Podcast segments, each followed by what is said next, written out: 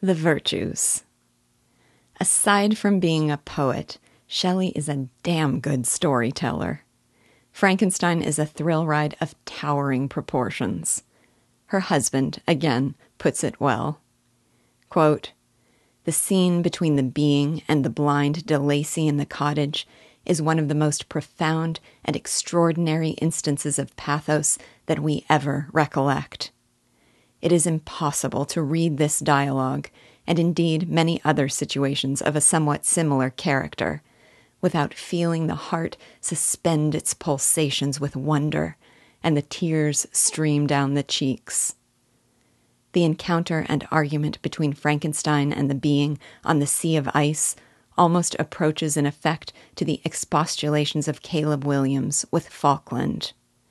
It reminds us indeed somewhat of the style and character of that admirable writer to whom the author has dedicated his work, and whose productions he seems to have studied.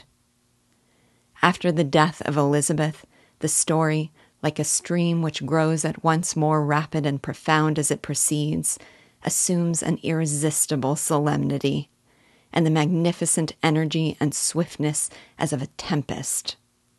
The churchyard scene, in which Frankenstein visits the tombs of his family, his quitting Geneva and his journey through Tartary to the shores of the frozen ocean, resembles at once the terrible reanimation of a corpse and the supernatural career of a spirit.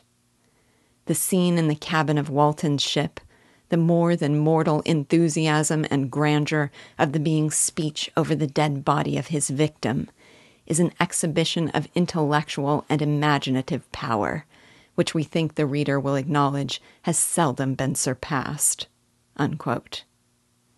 Amen. Let's take a few moments to reflect on the epic journey we have just undertaken.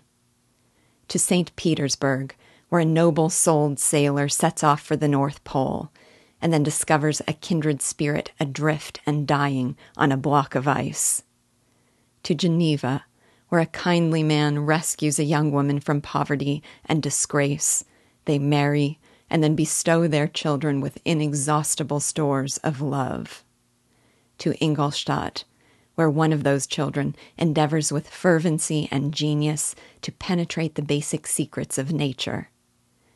To the crypts, where he harvests parts to be assembled into a human like creature, and the secret laboratory where, godlike, he infuses it with life. To Geneva again, where a child has been murdered and an innocent friend tried, convicted, and hanged for the crime. Up a desolate trail into the mountains, where Frankenstein comes face to face with the monster and hears his sorrowful tale. To a remote cottage, where the soft hearted creature falls in love with its inhabitants and yearns to find a way to make them see beneath the hideous surface to his tender soul.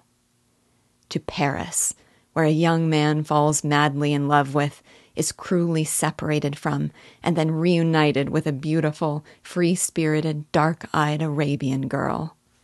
To London and Oxford and Matlock and Edinburgh, and then the remote, barren island in the Orkneys, where Frankenstein was to begin his loathsome labors anew to the shores of Ireland, where he is arrested, accused of the murder of his dearest friend, and eventually exonerated.